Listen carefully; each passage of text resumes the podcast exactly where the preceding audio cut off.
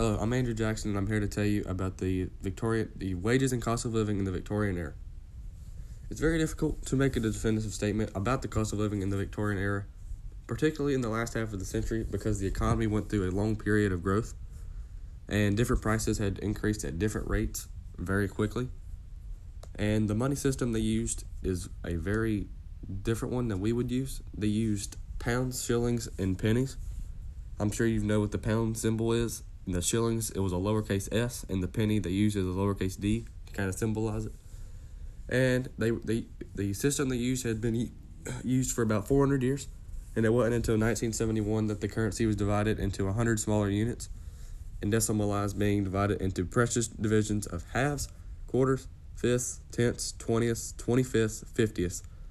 Until the time they had 240 parts of British pound sterling which, consi- which consisted of halves, thirds, quarters, fifths, sixths, eighths, tenths, twelfths, fifteenths, sixteenths, twentieth, twenty-fourth, thirtieth, fortieth, forty-eighth, sixtieth, eightieth, and hundred and twentieth, which is a lot to have to keep up with and not something that I'd like to do.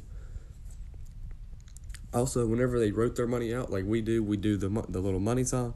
We'll do like, for example, five decimal zero zero for five dollars back then it wasn't very it wasn't very easy. So they would write it in a descending order. So it would do two pounds dash four shilling slash six penny.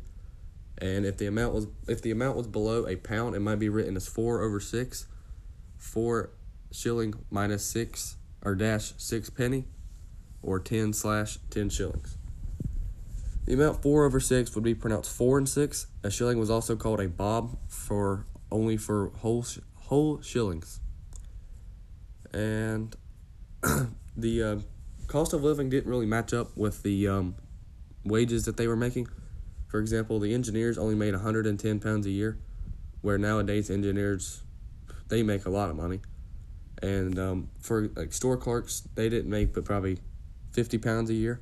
But the cost for them to live a year was about 100 pounds a year. So it was very difficult until the um, the different prices you know, you know kind of increased and uh, people started making more money. It made it pretty difficult. And that's about it. That'll conclude the wages and cost of living in the Victorian era.